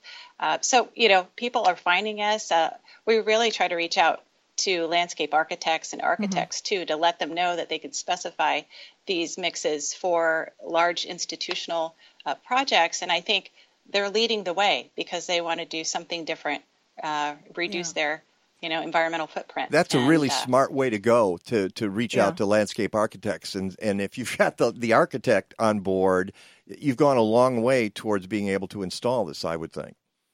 And and getting that's in, right. Yeah. I was going to say, and getting in with municipalities too, if you're getting the landscape architects right. involved in bigger things. And speaking of that, so um, when Ryan Anderson was on from Midwest Grows Green, he was talking about some of the eco installation weekends uh, that you guys are involved with, with, including yesterday there was an Austin eco lawn install here in Chicago. Actually, I think that one might be today. Do I have that Actually, right? no, that Does is today. Sunday, no, I'm sorry, that is four? this afternoon. I don't know what day it is. Oh, yes, my it's today from 2 to 4, um, installing a perennial wildflower mix and fleur de lawn mix with ProTime lawn seeds uh, for urban pollinators that Midwest Grows Green is doing in uh, 5849 Rice Street in Chicago. Right. So Today. maybe you want to come by and see what kind of mix they have. Of course, you're not going to get to see it uh, bloom. yeah, See the bags. but uh, I know they would love to have volunteers out there today, um, and it is a project supported by Patagonia, so Yes. it's it's exciting to see that let's go give in. Patagonia a ding too. Uh, and glad they're on board with that. All right. I told you that we'd have a, a, a, a case study for you, and that's Peggy's Parkway. Uh, that she's trying. She wants to put something on there. You just had a core aerated, right? Yes. So that's really a great first step, isn't it, Amy? It is. Uh, I always recommend that from the beginning. That's one of the ways that you can make your lawn much more drought tolerant going forward. Um, when you core aerate, you're pulling plugs from the lawn. It really just opens it up so that it can accept water when it rains uh, or when you irrigate. Now, quick question on those because I've seen written both ways. Should I leave the plugs on the lawn before putting the seed in or take them off, rake them off? You know, I, I think it depends in this case because you're not trying to backfill the holes with anything. Um, sometimes there's a soil modifier people might use, or you might be bringing in some new soil. Um, but if you're not doing that, I just leave it on unless you have a lot of weeds. If Mhm. you've got weeds, maybe you, maybe you take I those have a lot of weeds and a lot of clay. Eh, you know, then maybe you could rake it off. You've, then you've got fewer fewer weed seeds up there on the surface. Well, here's what I would recommend: uh, is uh, bring in a, a layer of sifted compost, and and throw that down like a quarter to half an inch, and some of that will fall into the holes, and Mhm. it'll give you that that the air. And then, if uh, you want to get rid of some of that clay, yeah, you could rake it off because you've replaced that uh, with the compost. with the compost. Oh, do you- what do you think, Amy? I think that's a great idea. We know that just adding just a skimming of a compost um, can really help with any new lawn installation. All right, so she's got. D- describe your parkway there, Peggy. So it's your typical parkway, but it's um, on the. It's actually on the south side of the street, but you know faces north. Obviously, there are two older oaks on it. There's uh, also shade coming from other trees across the street and next door. So it typically will get afternoon sun. Um, a few parts of it will never get any sun. It's next to a street. It's next to a sidewalk. It's next to a driveway. Um, lots and lots of dogs walking by and uh, right now it's got a large variety of weeds. You know, plantains, you know, that sort of stuff. So what? what how? Where does she start? Well, the core aeration was a great, great start. Uh, maybe also mow very short, which you already have, if you have something there to mow. I do tell people, you know, you might go through and take out the weeds that you find are most offensive to you. Some people don't mind, you know, the occasional, um, you know, uh, plantain or or Yeah. something there because it is green. Yeah, there are Uh, no but go through and dandelions. Take out the worst ones. Yeah, all the dandelions I've I've taken out all summer, so they're gone. See, there you go. Uh, and so you do that. all right. Um, and then give it a good rake with a hard rake just to fluff up that surface, or maybe you've brought in your, your sifted compost. Um, and that's a, a good medium to plant into. Um, and then maybe uh, pick a eco lawn that has some diversity in it so that when you see those weeds pop up occasionally, they look a little more intentional and maybe part of the mix instead Mm-hmm. of, uh, you know, when you put down a monoculture, uh, those those weeds look pretty obvious. So which one? Which mix is going to handle sun and shade? And dogs. Yeah, and dogs. So, um, you know, all seed likes the sun. So, whenever you're shopping for lawn seed, just know if you've got a sunny area, uh, really all seed is going to be okay there. Uh, but then, if you've got some areas of shade, I like to go ahead and get a shade performing mix because that way you're going to do great in the sun and in the shade. Um, so, for Peggy's situation, I think we need to pick a shade performer. And I'd love to get some clovers in there because that's going to fix some nitrogen in there. Um, and a lot of the shade performing mixes, they typically are going to have that fine fescue in there. And it's the fine fescues that are going to handle the shade. The trade off with fine fescues is maybe they don't take as much wear as, say, a perennial rye or a bluegrass or a tall fescue. Um, but we need them in there for that shade performance. And they're very uh, uh, low feeders. Um, so if you've got the clovers in there fixing nitrogen, it's going to feed the fine fescues and maybe some perennial rye or maybe some tall fescue. So which But mi- the mix, Yeah, yeah. which so the mix? mix? I think for Peggy would be the verdant lawn. Ah. Because that's going to have perennial rye, fine fescue, and microclover. I'm looking for that on your website. Where's the verdant lawn? Is that under? Uh, 764 verdant lawn. We've got It's- it- 60 seconds here. yeah. So. it's the one with the hamster. oh, it is. Or whatever that is. There it is. Yeah. Wow. You got With a the hamster. happy critter. And you mentioned uh, uh, fescues. fescues have been sort of the backbone of the new wave of low mow and low grow uh, uh, lawns that, that you don't. You're not going to play soccer on them, but they look great if you just kind of leave them alone. Yes, the no-mo mixes typically, yeah, they are um, blends of fine fescue, um, and when you just let them grow, they get this really cool kind of wind-tossed effect, and they're very low maintenance. They are not heavy feeders, so yeah, There we go. And once established, not as much water either. that's right. Very, right. very drought tolerant. Fabulous. Thank you so much, Amy Cox. Go to ptlawnseed.com. We're getting a mix for Peggy. We're going to put it in. We'll see what happens. We'll talk to you later. Sounds great. Thanks. Hi, this is Peggy. McHenry County's largest annual Green Living event is also one of our area's best green events. The 2019 Green Living Expo, November 2nd at McHenry County College in Crystal Lake, attracts hundreds of attendees. We know, we've been there, and it's impressed us for years. So get your business in front of this crowd as a vendor or sponsor. And yes, green holiday gift ideas are welcome too. Call 815 479 7765 or email sustainability at mchenry.edu. If you're looking to invest in an electrical car or truck, make sure to hire a state licensed electrical contractor. The installation of that charger will require a permit in most municipalities. So make sure to check the ICC website for a certified contractor at icc.illinois.gov. You can also call DNR Services Unlimited. They've been a licensed electrical contractor since 1992. Visit their website at restorethenorthshore.com or give them a call at 847 998 1687. It'll be easy to find someone cheaper, but a lot harder to find someone better. If you love to landscape with trees and you haven't been to Rich's Fox Willow Pines in Woodstock, You've missed out on their collection of unique conifers and rare deciduous trees. Unfortunately, after 31 years in business, they're closing their doors at the end of 2019, so now is the time to take advantage of 40% off for container trees and 30% off in ground trees. There's a good supply of pines, spruces, firs, hemlocks, junipers, yews, and the deciduous larches, bald cypresses, and dawn redwoods. Many of the cultivars are dwarf in form or have unusual shapes, such as weeping, mounding, or angular. These are not your grandfather's conifers. Stop by, select, and tag your trees now for fall digging. By the way, the sale of all their garden art goes to Mano a Mano International Partners to build schools and clinics in Bolivia. Go to richesfoxwillowpines.com for more information. Follow them on Facebook and sign up for the e-newsletter. That's richesfoxwillowpines.com.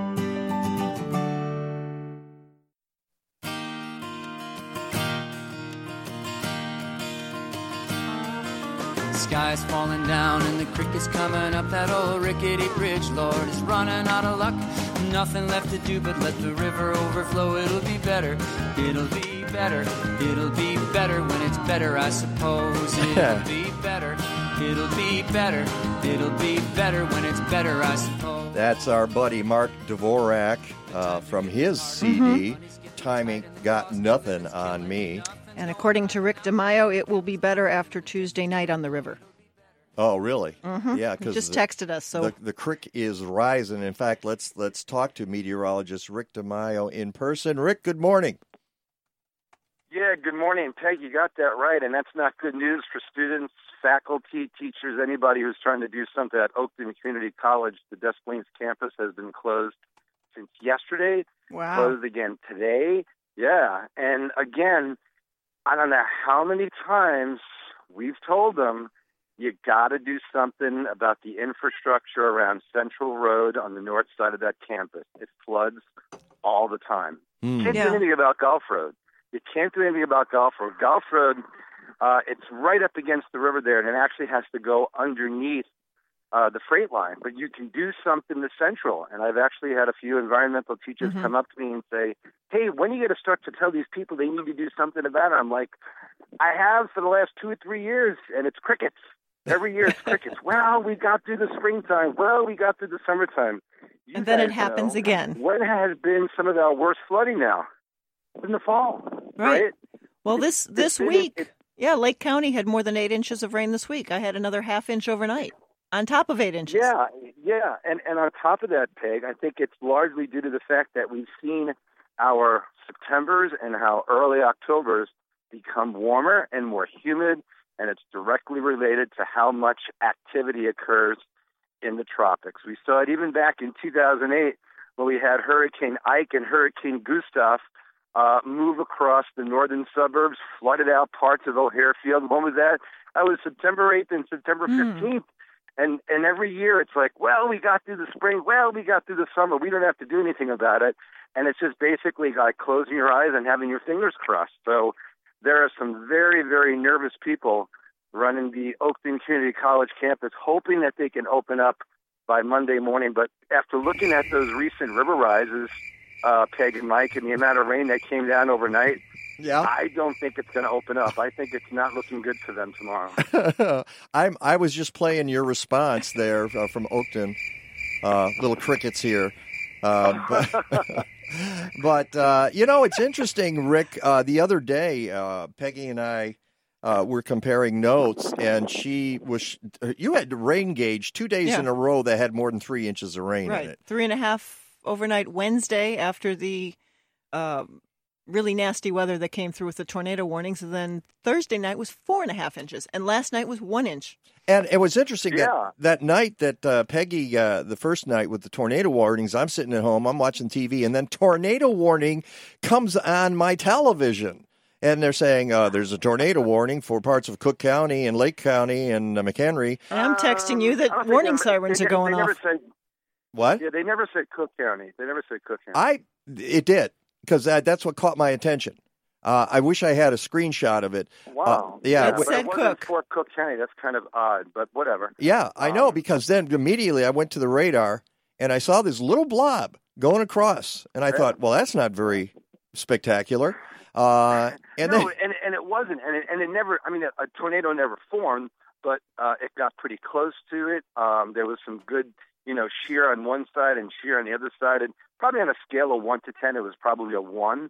And I think what probably prompted that warning was a couple of storm chasers caught uh, what appeared to be uh, a funnel cloud and a really nice rotating wall cloud, and they sent that to the Weather Service, and that along with the confirmation from the radar and the fact that they totally missed the one the week before, I think they said, let's put this out and hope for the best at this point. And and you know what? Those are the hardest ones to warn for. Yeah. Every meteorologist will tell you it's best to have a lot of good confirmation, then you feel good about the warning. But the ones that like don't develop and don't develop and don't develop, and you have to keep the warning up, those are the ones you get nailed on. It's like, well, what were you thinking? Why'd you have it out so long? Well, as soon as it touches down, you go, I'm glad I had it out. Yeah. So Yeah. That's Well, a the- really, the- really tough call on their part. The issue, Rick, though, was it set off the tornado sirens in all of the municipalities, and some of them waited. Some of them went for long amounts of time, and some of them were very short.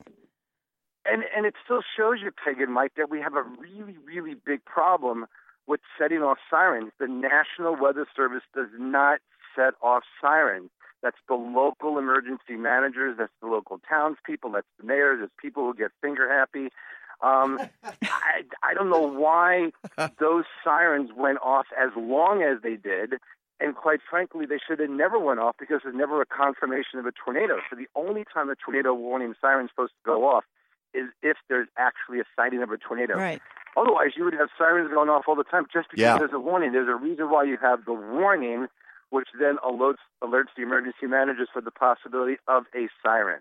Two different things. and and Pe- Peggy pointed out to me that she had lightning sirens going off. and we I- have lightning sirens and all I the have time. never even heard a lightning siren in the city of Chicago. I'm not even sure that they exist here. Uh, but it sounds like they're kind of siren happy up there uh, in your neck of the woods. I don't know. And yeah, she's, you know what? And and I and you know, I, I was up at the College of Lake County on Friday, and there were some students that said, "Yeah, I was trying to do my job. I was working at a restaurant, and they just kept us downstairs for a half hour." I'm like, "A half hour for that?" So I don't know. I was I was kind of shocked by that. But again, getting back to the to the business at hand here, um, this is something that myself and a couple of other environmental science teachers came to the university or the college rather and said, "You guys have got to do something about it." And every year there's this like, "Well, we're not sure because I think part This of it has to do flooding with at Oakton. the state of Illinois." And then the Department of Natural Resources. Yeah, we're talking about Oakton Community College then. So, um, and it's all for the better of the students and the faculty is to get the news out and also have some sort of a plan to stop the waters rising. And I don't think they've done that yet. uh, and the other thing that happened that was really odd was that Peggy shows me the three inches one night, and then the second night I had like an inch and a quarter in the city. It- Right. It, was quite Right, and- and- localized.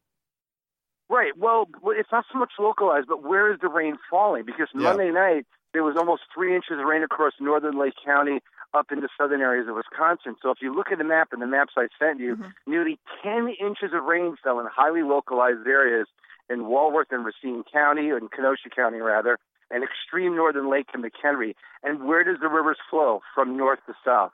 So oftentimes you're sitting here in Cook County with an inch of rain, you go, I think we're fine. But the water flows south and you'll only be you'll only think that there's actually a big fire going on if there's smoke coming out from underneath your oven at that point. You know, you, you got to be able to think. You got to be able to think that this stuff is happening elsewhere.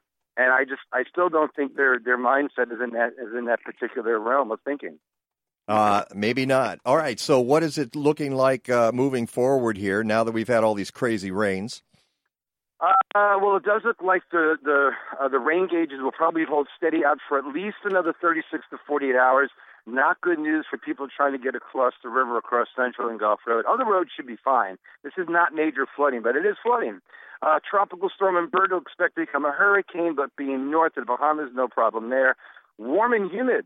Uh, maybe another rain shower or two coming through late this afternoon, but warm and humid weather all the way through Saturday, and then much, much colder next Sunday as we finally head into meteorological fall. Notice I didn't say climatological. Meteorological fall, not climatological. And uh, right. I, are we going to see any more hurricane development?